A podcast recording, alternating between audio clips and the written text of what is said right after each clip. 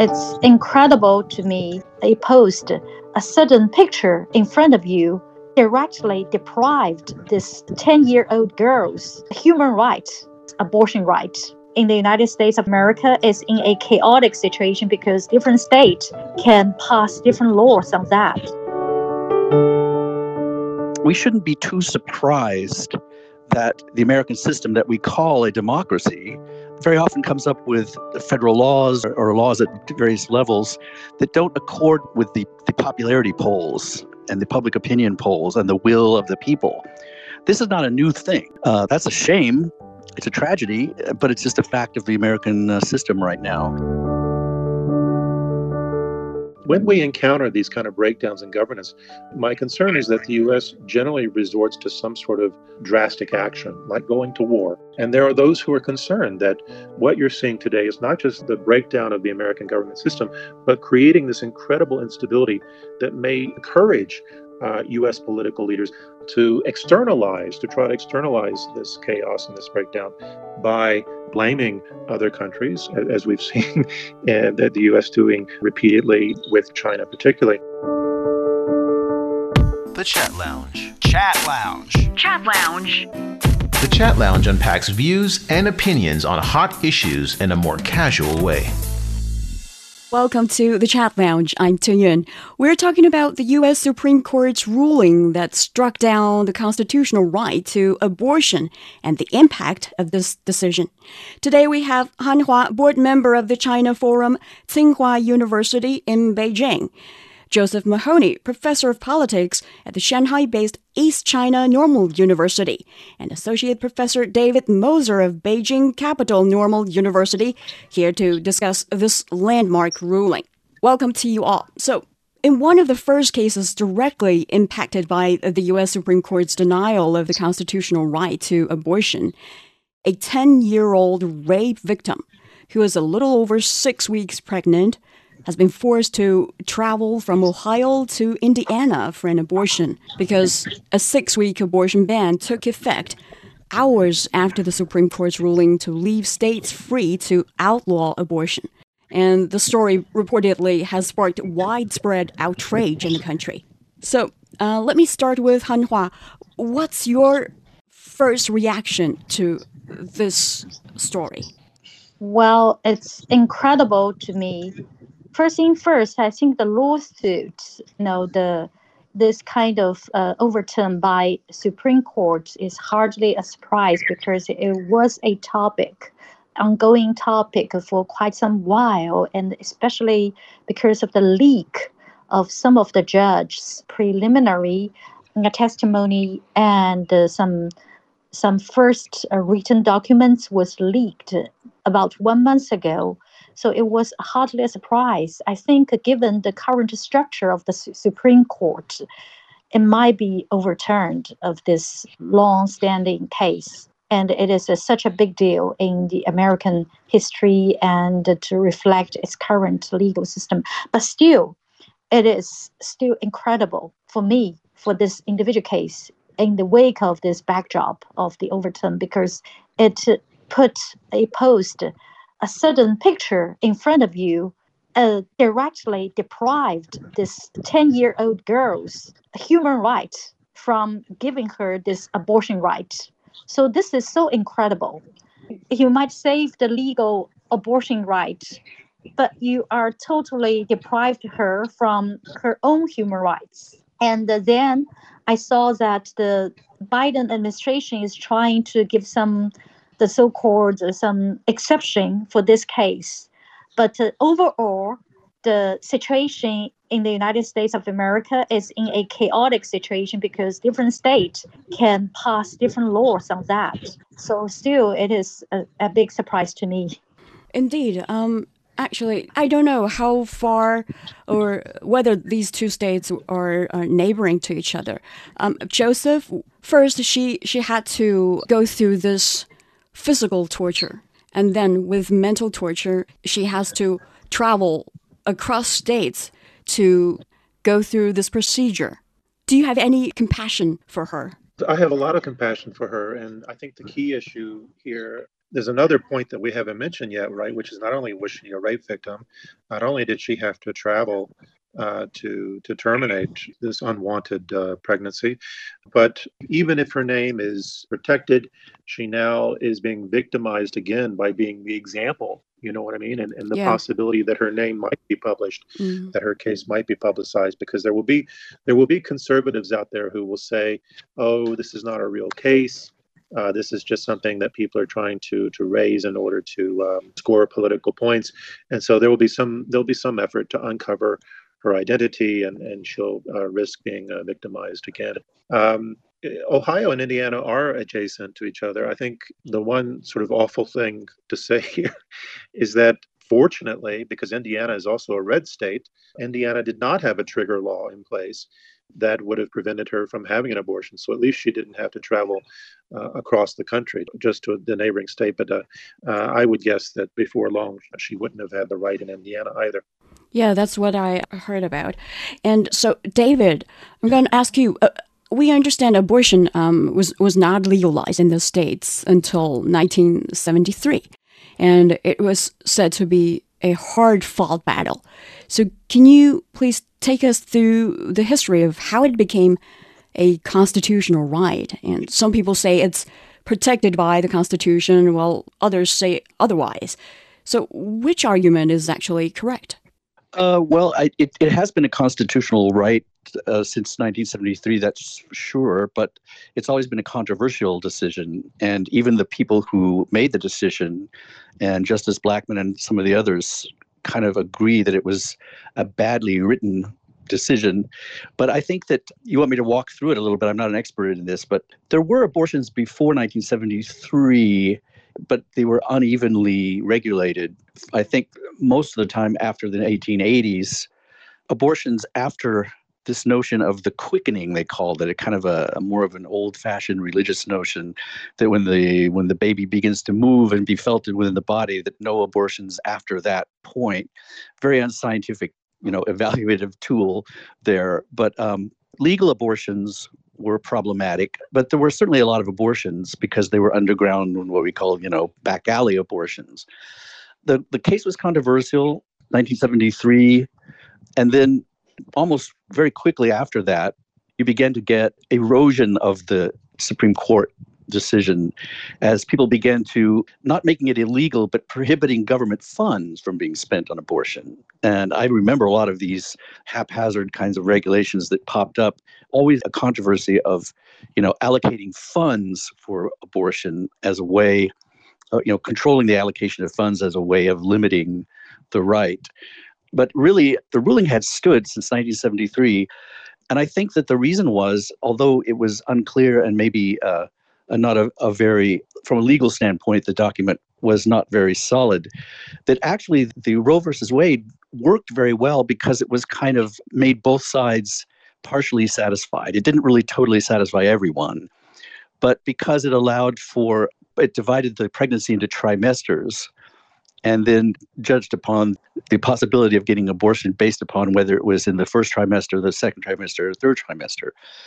The reason why it stood so long, I think, is because most people, even the most evangelical, conservative, uh, religious camp, and the most avid uh, abortion up to the last minute, complete freedom to abort any time, both camps basically kind of agreed with this vague notion that at the very early part of the pregnancy, that it's not such a bad thing to abort because the baby hasn't come along its way to be you know closer to a human being. Whereas toward the end if people getting abortion just you know a week a few a few weeks before the coming to term that bothered everyone as well. Not not just the conservative christians but even the people who saw abortion as a right. So now the supreme court has overturned this and now as uh, i think helen said the country is in absolute chaos as every state then has either trigger laws or potentially passing uh, laws to make it illegal. And this 10 year old, this poor 10 year old girl, um, it comes at a bad time. In a, I mean, it, actually, it's not surprising, and it was going to happen sooner or later. It's amazing that it happened this fast. But I also agree the poor little girl is going to suffer from this because eventually her name was going to be known as uh, Roe versus Wade. Jane Roe's name was revealed uh, later on in her life, and she you know, had problems with that. Norma McCorvey, I think was her name. But anyway, yeah, America is in crisis right now and, and is horrifically a chaotic situation. Obviously, we, we don't have such a ban here in China, but I'm wondering why American women had to struggle for, you know, so many years to, to gain access to a right that women in most countries can exercise. Josef? Well, you know, I, I can't remember the date, and but I think it was Ireland that uh, just in the in the recent times we've seen the right to an abortion enshrined there. So um, we, we we have a number of Western states, uh, especially those with deep Catholic majorities. And in the U.S., it's it's really an intersection of the Catholics, uh, the Christians, particularly the evangelical Christians, who um, both supported this and, and have spent a lot of time and money trying to uh, bring this, uh, overturn Roe v. Wade and uh, encourage bans uh, state by state. The deeper question, however, is why is it so difficult in the U.S. to protect these rights, right? So it's, it's, on the one hand, it's why can't we create a law? And then secondly, why can't we protect it?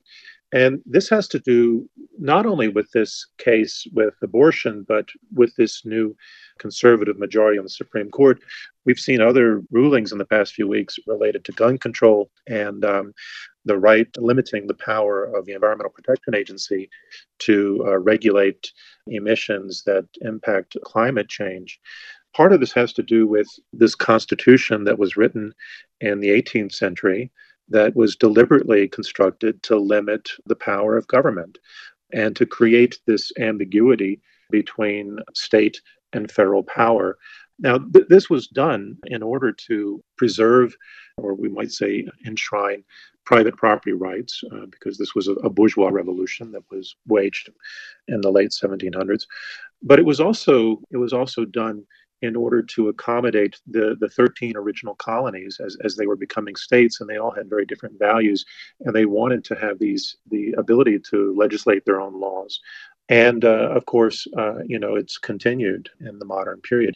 But I think the issue here is the Roe v. Wade ruling came in the 1970s when we were really starting to see a breakdown in the American government system and, and what we mean specifically here is this longstanding erosion of the capacity of Congress to effectively legislate.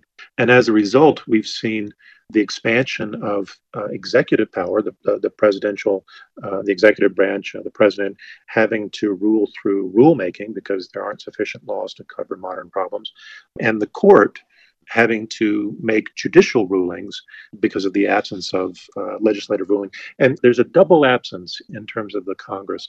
On the one hand, they're unable to pass laws that really have the necessary detail to, to accommodate uh, modern problems, but they're also uh, increasingly incapable to pass laws that can be reconciled with the Constitution. And they're also unable to effectively propose constitutional amendments or see them ratified in the three quarters uh, state uh, requirement given the polarization that we've seen. So Roe v. Wade was always this imperfect solution to what we can see is the longstanding trend of, of this increasing failure of American governance.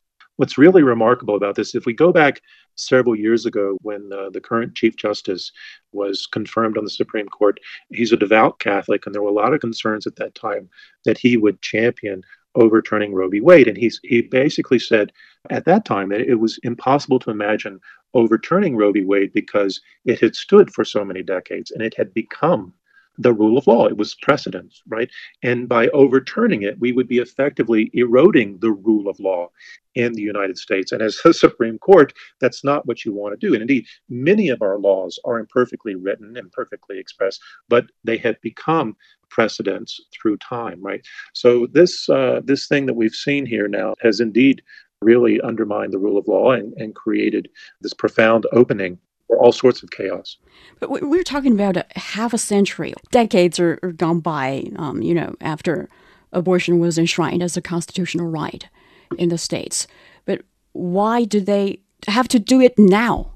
This is such a big a U-turn.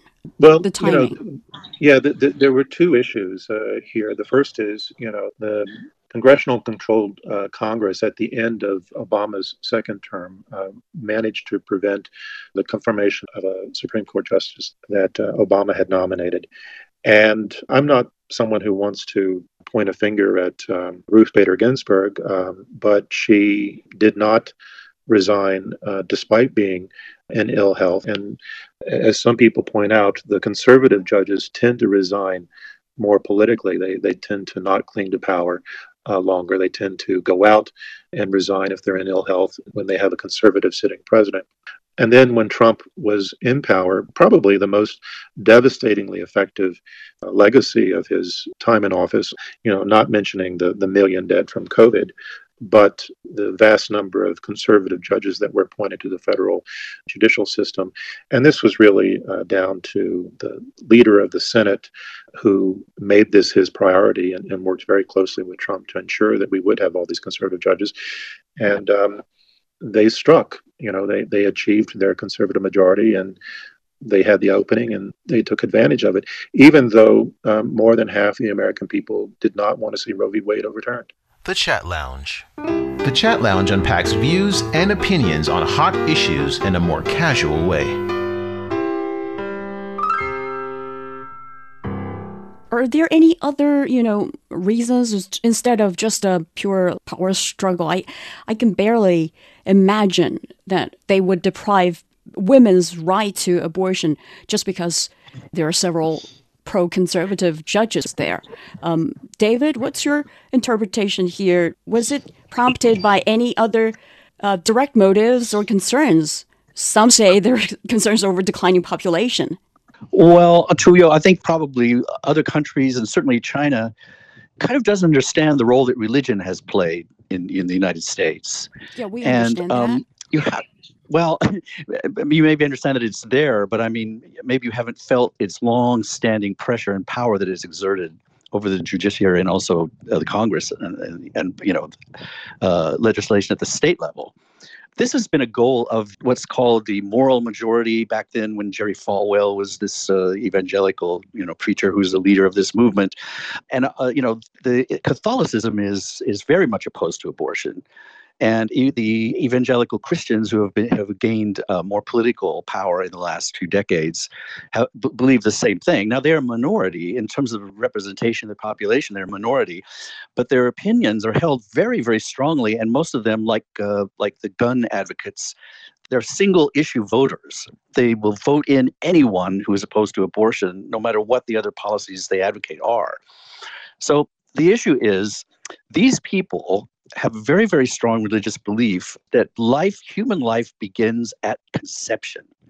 And if you really, really believe that, and it's your religious belief that you believe that that human beings have a, something called a soul, and that soul comes into the body at the moment that the the zygote is created, the sperm and the egg come together, that that thing is to be considered a full human life as much as any uh, you know already born adult person walking around. They are human lives. Now, if you believe that, and whatever you say about them, I think that they are sincere in these beliefs. There is not cynical politics they're playing. They really believe it.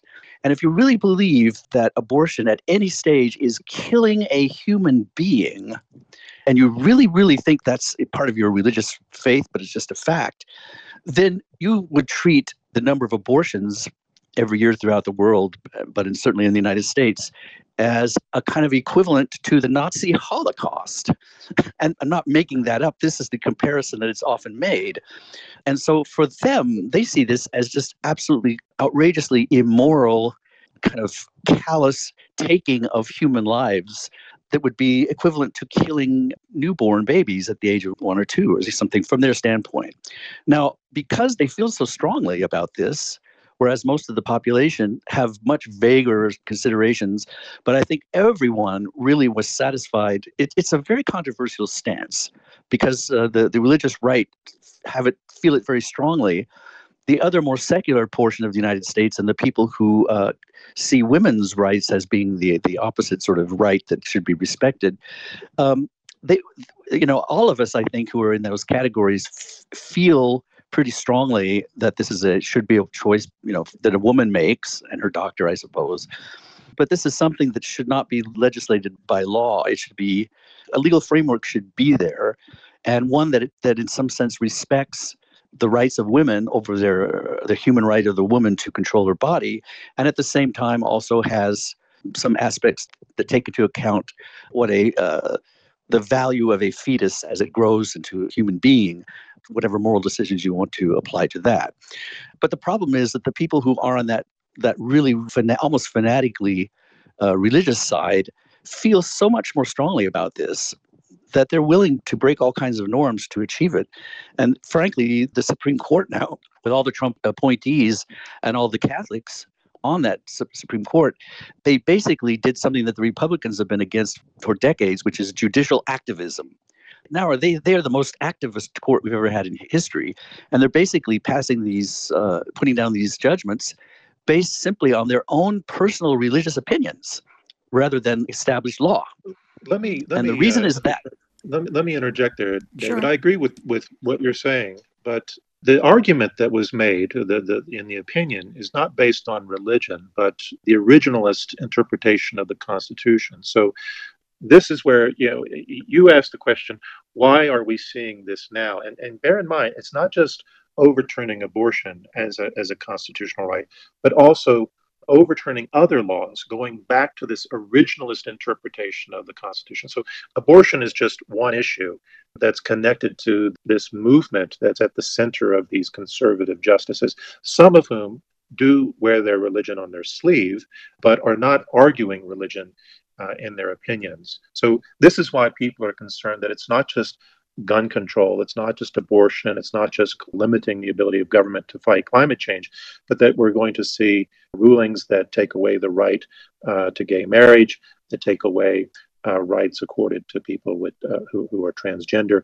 and so on. Yeah, That's true. Yeah, that's Yeah. absolutely right. Yes. Yes. the justices uh, they always have their reasons, but according to this uh, uh, latest uh, Pew survey, around six in ten Americans say abortion should be legal. So, in that case, the Supreme Court's actually went against the will of the majorities. What what kind of signal does that send to you about the United States judiciary and and uh, democracy? You know, it's just based on their like a religion over democracy, or In the case of uh, what the ju- judges would argue against you there is that they're returning democracy to the state level. So you do, even though you may have 60% of the national population that want to protect the right to abortion, that majority is concentrated in a few states. Or, or, or one of several, you know, several states, but there are states where the majority of the people are opposed to abortion, and they want to legislate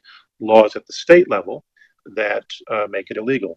And so this is where you have this argument that state level democracy, as it was conceived by the founding fathers, should um, play a, a larger role than, than federal level uh, democracy instead of you know the people of California telling uh, the people of Ohio how they should uh, legislate uh, their laws. Han Hua, from your perspective, do you think it's understandable or logical or Uh, I I listened very carefully about what Josef and uh, David said because they are Americans. I think I have a, a clearer picture of what Americans are thinking, not only by reading about the, the current news and uh, other reports and analysis, but from David and Josef as well. So I agreed with, with David that religion is certainly playing a bigger and a bigger role in this, which is supposed to be rule of law uh, ruling, but then it turned out to be the justice, the Supreme Court judges who are religion uh, bi- biased, so so give this kind of ruling, not only by rule of law, but certainly by their religion preference. So this is this is not a good tendency. Just as Josef also added that the most striking part of this ruling may be not only about the decision currently, not about abortion for now, and the abortion is not the only area where it has probably the radically tipped the other part of the areas, such as the gay marriage, such as the, transgender arrangements. And uh, I totally agree with you, Josef, that uh, the judge should have resigned earlier tactically because that could give Supreme Court a balance rather than the current situation that making the conservatives, you know, ruling the whole Supreme Court so that even it is against the general ordinary Americans well. But then they will argue that they did not rule against the, the abortion, but they are ruling to give it back to the states. Then it is up to the state to have the final laws either pro or against the abortion. But most of the states, just like I said, are in the chaotic situation. For example, I actually we at the China Forum because it is also the current situation of the current confrontation and the more severe confrontation between China and the U.S. in, in the international relations arena. But then we, China Forum, sent some of our core experts to have interviews, to write articles for the Western media, especially for US media like New York Times, like NBC's appearances. But then we were told suddenly after the ruling that our appearances and our articles could not be published or aired in time because all the time and all the publication space would be dedicated to these ruling results and the following consequences by different states. And the different states are totally in the chaotic situation. For example, different states have different uh, different process, but then every state have their own preference just because not of because of the rules or laws or the democracy, but certainly because of the certain people who are the attorney generals in respective states. So that is not a positive signal. No, that is totally negative. And then American people, uh, they would say, okay, we will move, we will move from this state to who are against abortion. For example, Florida said that the state has appealed and the ban in effect. Then probably they will move to another state, and then well, they, they will have little choices and little space to do that. Certainly, they can move. But overall, I can see the democracy in the United States are in certainly are in decline, and uh, people are busy figuring out what to do next. And then there is this conflict between the Biden administration, meaning people who are in the practicing field, and then people who are in the Congress and there are so many contradictories, not only for the abortion, but for the gun laws. Thanks to the Biden administration, they just passed the, the most significant gun control law, both from the Biden administration and from the Congress, showing that on the positive side, once people have will, they will do something. They will vote for something. But on the other hand, the America is in a total chaotic situation, and they will bring uh, you don't know from which corner or which institution they will bring about more and more contradictory issues for people to, to decide at the price of taxpayers' contribution. But actually, these are totally nonsense. Helen just mentioned some consequences.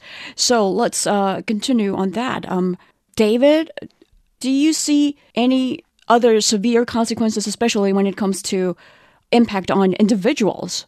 You know, people are predicting that there will be more unwanted newborns. Is it a false claim or?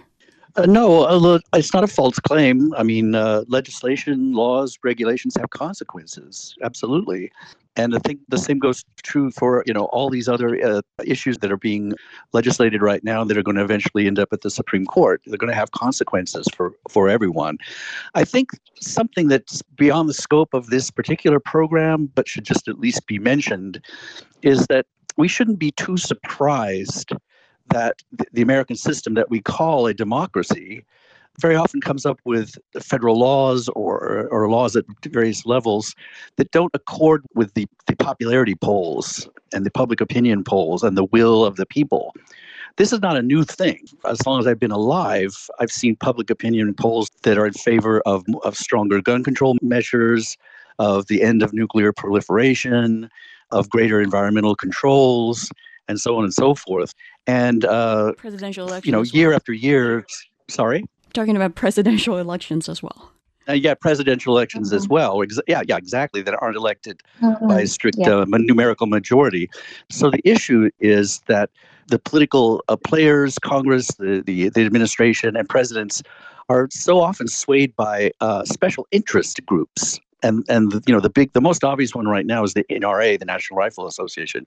We've talked about that, but to, not to go into more detail, but the special interest groups and the lobbyists exert such an enormous control over what happens at, at the levels of power that you know very often and most often lately it seems like you get legislation you get national rulings that don't accord with national with the public will uh, that's a shame it's a tragedy, but it's just a fact of the American uh, system right now.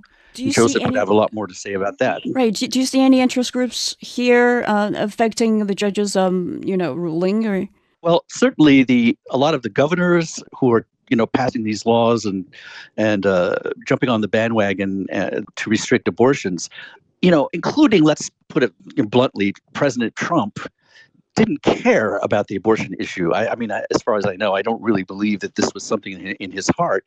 It was completely for political expediency that he was, you know, uh, appeasing the moral majority. And a lot of these governors, I think, are going to extremes because right now, the far right and the people who are anti-abortion, their effect on public opinion and on the voting bloc is so important that these people pander to this. These these leaders pander to them.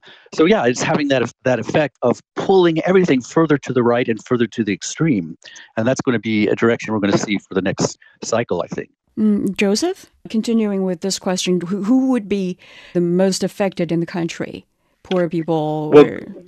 well I think one of the things you, so there, there are several aspects here, right? On, on the one hand, uh, once you start um, allowing states to legislate closing down abortion clinics, what you're really doing is most directly impacting poor people. Uh, we know, for example, that even when Roe v. Wade was in place, that uh, only 7% of the abortions were being paid for by private insurance. Now we have, you know, we have these uh, some of these major corporations saying that uh, they will give their employees leave if they need to travel to another state uh, and they'll make sure that the abortion is paid for. But again, the number of people who were getting abortions uh, who had insurance uh, were the, the absolute minority of the overall number.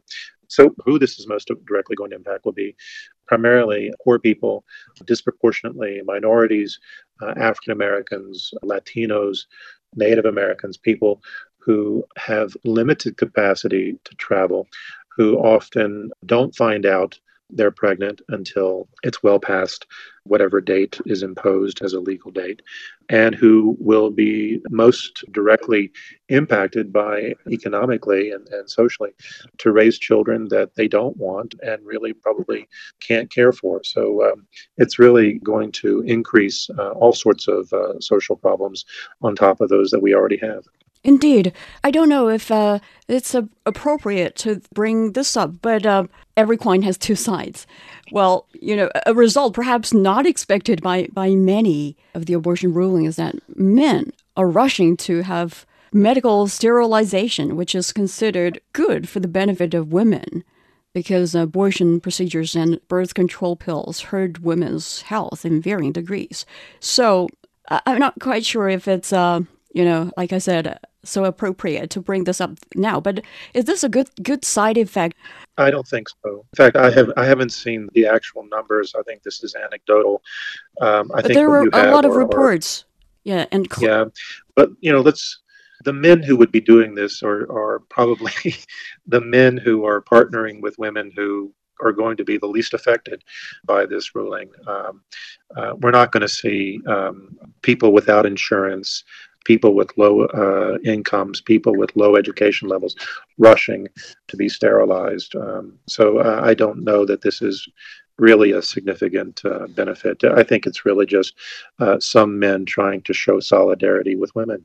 And thank you for that, but it's not really addressing the deeper problem. Helen, what's your say here? You got any different? I, I agree with uh, Josef and David on this, and I think uh, you know they have a better opinion on this, and I really doubt about the figure and the evidence of this. So I think it is just a man's decision to be yeah, exactly, solidarity with, with women or with their partners. So it's definitely not a social phenomenon and it cannot be representing the, the, the social status currently in the States. One positive side, in my opinion, is that the American or the American people or the, the law team, the legal team as a whole in the states and in the federal level, they still want to try to bring this issue back to the the legal area rather than making it too big a social issue, even though it, it is really hard harder and uh, it might be a mission impossible to make it a political issue or social issue. But then the legal from the legal perspective, for example, in different states, the legal team, the attorney generals, the justice departments, some of them are still trying their efforts to make certain laws temporarily banned uh, for the benefit of women. So this might be a silver lining of women's rights, but uh, down the road, I think uh, it shows a deep gap between two parties, between religion, non-religion, between federal and the states, and uh, it will bring significant consequences to the country in the longer term. And then to the presidential election, and uh, we don't forget about the midterm elections in the coming several months. I think this could be still a very hot issue for the result, for the outcome of the midterm election, and to see whether the Biden administration, the president, has its own power to do something. Now he can make some presidential decision to help the 10 year girl to protect them and to give them the federal rights for them to travel for abortions. But then, what will be the longer term? What will be the long term results? The Supreme Court is just giving the administration a really hard time to fight against this and to to see what is the real interest for the American people rather than the real interest for the party or for the religious group. I think this is the deeper issue for the United States at the current stage. And I want to add is that back in the 1970s, in China, I, I just can't help but comparing China and the United States sure. because you know we have this this family control policy uh, back in the 1970s, the li- late 1970s, all the way to 2017. And then it was suddenly the second child is allowed from the very beginning of 2017. I remember clearly. And I was uh, on TV, you know, to help explain the issue and the, lifting of this uh, family control policy. So at that time, when the US was lifting the abortion and at that time, China, for its own sake, but for the nation's interest, that they have to adopt and they have to introduce this family control policy. That was a hard time for China too. But then China, you can see the family control policy, the abortion rights, the human rights, the women's rights. You can still see the consistent curve from the 1949 when Chairman Mao made this famous quote of women can take up half of the sky. So then the women's rights, including certainly the abortion rights, still in the consistent, if not steep, curve. And even for the family control policy, and there were some really bad cases, bad examples, but for the country's best interest, we know people all know that it is for the country's best interest. We have to do that and the, the economic growth and the, the numbers shows that okay that is that was good at that time but then we need to modify the policies so that in 2017 we introduced the second child followed by the third child policy and actually I think young couple can have as many children as they can nowadays. Only issue that if they don't want that, that's fine because of the world trend is that against a big family. But anyway, what I want to say is that we can see the consistency of the policy towards have a better to better the human rights to better the women's rights, children's rights. We can see that. But in the United States, what upset me is that I cannot see the consistency. And uh, for the overturn, I can see the decline. And this really bothered me. Actually, it's a quite novel perspective, uh, you know, uh, citing China's example to look at this issue. The Chat Lounge. The Chat Lounge unpacks views and opinions on hot issues in a more casual way. Biden has said, uh, and I quote, we have to change the Supreme Court's decision by codifying Roe versus Wade. But how? Under what circumstances is it possible to restore the right to abortion, you know, across the country? David? Ha, you should ask Josef this. I don't Right, see any way that Biden can. I don't see any way Biden can do this. What do you think, Josef? Yeah, so the, so the issue, Biden is making this promise, and this goes back to the, the question you were asking earlier, and Helen answered it in part. Uh, one of the sort of positive consequences here, at least for one of the political parties, is that they, the Democrats, hope to use this as a mobilizing issue to to get out the vote ahead of the midterms. With uh, the, the Democrats expected to lose heavily, and, and perhaps both uh, chambers of Congress uh, going uh, Republican. You know, Biden's uh, approval ratings are in the 30s right now. Most people in the United States are not happy with him, and uh, but most people are also unhappy with this Supreme Court ruling. So the, hope is that at least Biden is trying to use this as an issue to mobilize support for Democratic candidates come this fall. Because if if uh, Democrats lose control of absolute control of both chambers, they only have tenuous control in the Senate. His uh, uh, domestic agenda is basically finished, and it's almost a certainty that he will be a one-term president because he won't get anything else done. He's gotten so little done so far, and there there, there probably won't be much more. In terms of what could he actually do, however, if Democrats do manage to maintain majorities and, and he's able to press some sort of mandate, it's almost impossible that they would be able to get a substantial law through the Senate because they would need at least 60 votes in the Senate to make it stick. And there is, there's no chance that they're going to have that type of um, that type of gain. And as I've said, they're they're likely to lose votes, not gain.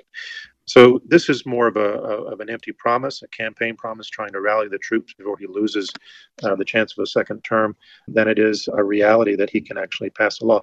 And this goes back, you know, uh, it was cited earlier that both chambers, Biden just signed into law this new gun legislation. That law will be appealed to the Supreme Court, and it may be ruled unconstitutional. And, and in other words, even if he could get a law passed, even if he could get the sort of majority needed and could get a law passed and could sign it, it would still probably be overturned by the Supreme Court at some point. Let me just add something to, to Josef said because I've talked about this with my friends a lot. We on the left, and I consider myself left Democrat, we find ourselves in a very strange situation now because this dynamic he, that Josef mentioned is very true. Some of us feel like at this point the only real hope we have is is that the other side, that the that the Republican side, will pass laws and and you know uh, put uh, uh, opinions out there that are that are so against the public will and so extreme and so frightening that it will actually frighten them, you know, enough people that they won't vote for them. This is a very strange place to be in politically, to actually hope that the other side actually goes to such a dangerous extreme that, that you might actually pull a win out of it. That's a tragedy. It's just, it's really an almost absurdist kind of situation you're in, but there you are. That's where we are now. Let Yes. me let me just add something. You know, there, there's a, another side of it. You asked the question earlier, why now? And there are some people who have Mhm. tried to answer this question in in ways that I don't agree with. But this answer is out there, and you certainly hear it among people on the right, uh, including my parents, who are anti-abortion activists. The the issue is uh, we had w- what many on the right and, and the social conservatives perceive as um, sort of the radicalization of progressive issues. So the legalization of gay marriage, the legalization of, of uh, drugs in more and more jurisdictions, pressing to create uh, equal rights and protections for transgenders.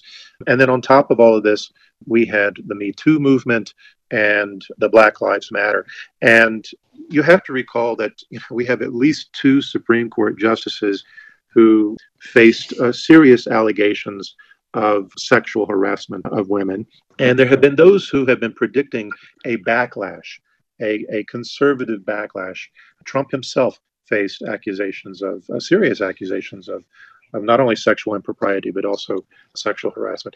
And then people who've been uh, predicting that as the U.S. had, in, in their perception, moved further to the left on social issues, that there would be this price to pay whenever these people who are well organized on the right and, and often better organized and more disciplined than those on the left, uh, when they were able to gain power.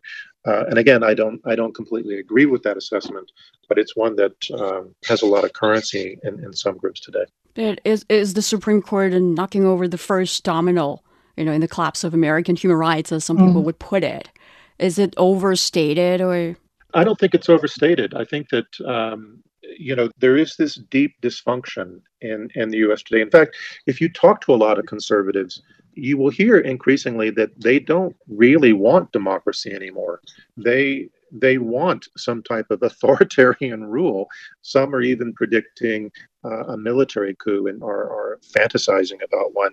There's this uh, idea that if we cannot win by democracy, if we cannot win a presidential vote by having a majority, um, then let's impose our power, our, our moral authority by other means. And I'm not saying the Supreme Court justices uh, agree with this, but there are those who, who support this ruling but they're looking they're looking towards a future where democracy is is not really the watchword or the byword of the American political experience. Um, in terms of my my personal um, concern, we have seen the U.S. In, in various points in time encounter tremendous breakdowns in governance. And, and probably the most famous uh, and devastating was the Civil War period, which also had to do with, with civil rights and, and protections um, in, in, the case of uh, slavery. My concern is that we're reaching a new a new point, a new breakdown. We, we, we had a previous one during uh, a Great Depression. When we encounter these kind of breakdowns in governance, my concern is that the U.S. generally resorts to some sort of drastic action, like going to war. And there are those who are concerned that what you're seeing today is not just the breakdown of the American government system, but creating this incredible instability that may encourage uh, US political leaders to externalize, to try to externalize this chaos and this breakdown by blaming other countries, as we've seen, and that the US doing repeatedly with China, particularly. Um, and then try to uh, initiate some sort of aggression in order to um, create a common cause to reestablish some form of governance through uniting the people via war. This is, I think, an increasingly serious concern and, and one that has um, bearing not only for the people in the US, but everywhere. But uh, the, the, final comment here is you know, one of the great tragedies, on top of all the other tragedies that we've seen in the last three or four years, is that um, most data indicate that uh, with COVID, women's rights and protections, the, the gains that they had made, the closing of the income gap, all of those had taken significant steps backward uh, because of the, failure to deal with COVID. And so, this losing this right, this right to abortion, is just another um, massive step backward for women, one that, that is part of this, this broader trend that we should all be concerned about. Josef talked about uh, how the United States might externalize its uh, domestic issues and uh, how it would affect uh, its relations with other countries, um, including China. Then my question is, how would this affect, um, you know, U.S. relations with its allies? and uh, also the, the, views its allies hold on the so-called leader of the free world or, or big brother of Western democracy. Because we've already seen Western leaders, including uh, Canadian Prime Minister Justin Trudeau, French President Emmanuel Macron, all condemning the U.S. Supreme Court's ruling, calling it a, a backward step. David? Yeah, well, it's a complicated issue. Can't really ta- uh, cover it all in this this podcast. But uh, the U.S. has taken a big hit worldwide, partially during the Trump administration, but still, you know, at to this point, U.S. democracy certainly has taken a notch down. People don't s- see the U.S. anymore, or for the time being anyway, as the sort of shining beacon on the hill that it, that it once was. Uh, but you know, the American alliances are still basically pretty strong. Uh, the the the U.S. presence economically and in terms of soft power and certainly is is is there. So I, I think for i mean there are many ways to look at it and the geopolitical issue is one and especially the relationship with china which is so important at this point in terms of you know the adversarial increasingly adversarial relation. But for me my personal feeling is I, am more worried about the us internal problem internal domestic politics and what josef just mentioned the fact that we do seem to be you know moving closer i mean we used to talk about it metaphorically, but we're moving closer to something like a literal civil war. Um, and you can imagine, you know, uh, people taking to the streets increasingly. At some point, if you have uh, pro-abortion and anti-abortion forces, or pro-Black Lives Matters and anti-Black Lives Matters people on the streets, are going to start killing each other. Uh, and with the pleth- with the large amount of guns, you would have something like a unruly mob type civil war that that's really, uh, I mean, it could very very well be on the horizon. And even Texas has been talking, I guess, not tongue in cheek, seriously about secession, like succeeding, seceding from the Union. So, U.S. I worry more about the internal coherence of the United States uh, politic in general. It's a, it's a, it's we're really at a crisis point. A lot of people are trying to theorize about it and explain it and understand it.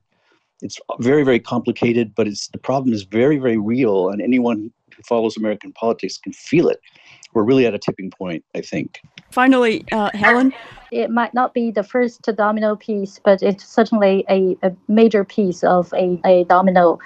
In my opinion, it can be said that uh, the US is failing democracy democracy who used to be regarded as such a high standard of the, the ruling the system of the world of the countries in the world of the modern modern countries of the world but also, we can say that democracy failed the United States as well from the current ruling of this Roe versus Wade. This is my personal opinion. So, on this regard, there will be a lot of consequences. If U.S., yeah, I, I think I can see that the U.S., especially for this current administration, they want to try to externalize some of their domestic issues, which is totally understandable. But then there will be consequences towards what and which and how they will externalize that. If it is with regard to the relationship with China, we can see that China is standing hold and standing sound and firm about its own stand, especially of our own core interests. And uh, then I can see there are a lot of debates over within the United States, within the officials, within the scholars, within the business community, discussing about uh, the Biden administration's policies towards China. And then in the most recently, I saw this article from Wall Street Journal by Maurice uh, Greenberg arguing that uh, we want to rebuild U.S. relations with China, disclosing that uh, he is establishing a special task force, want to rebuild this kind of relations with China to bring it to a healthier track. And with regard to the allies, from the most recent Shangri-La dialogue, we can see that on the surface, it is the U.S. led and a lot of allies countries, not to mention Korea or Japan in the Asian countries, but also some of the NATO and the NATO candidates, they are also participating into this security dialogue in the Asia Pacific region, showing that they want to pay the same attention to echo to resonate the Americans' attitude and their policies towards China and towards this region.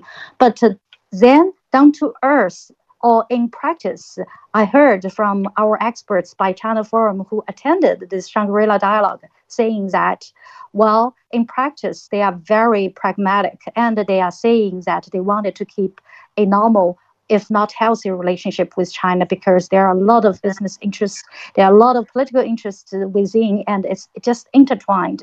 It cannot be just decoupling or uh, cut off immediately. So we can see this. There is this discussion about uh, democracy, human rights, and in, pract- in practice, we can see people are still longing for peace and development because every politician they need to argue and fight for their own country's people's interests. This should be their ultimate goal as a politician.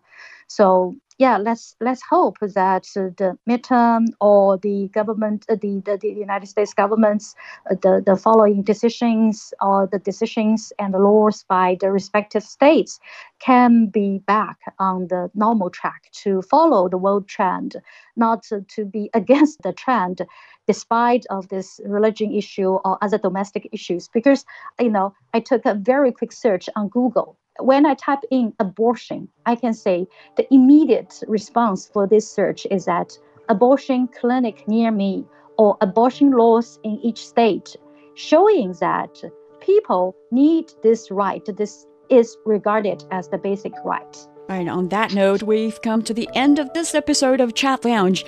Many thanks to Han Hua, whom we also refer to as uh, Helen during the show, board member of the China Forum Tsinghua University, Associate Professor David Moser of Beijing Capital Normal University, and Josef Mahoney, Professor of Politics of East China Normal University, for sharing your insights with us. You can leave a review for us either on the topic or on the show.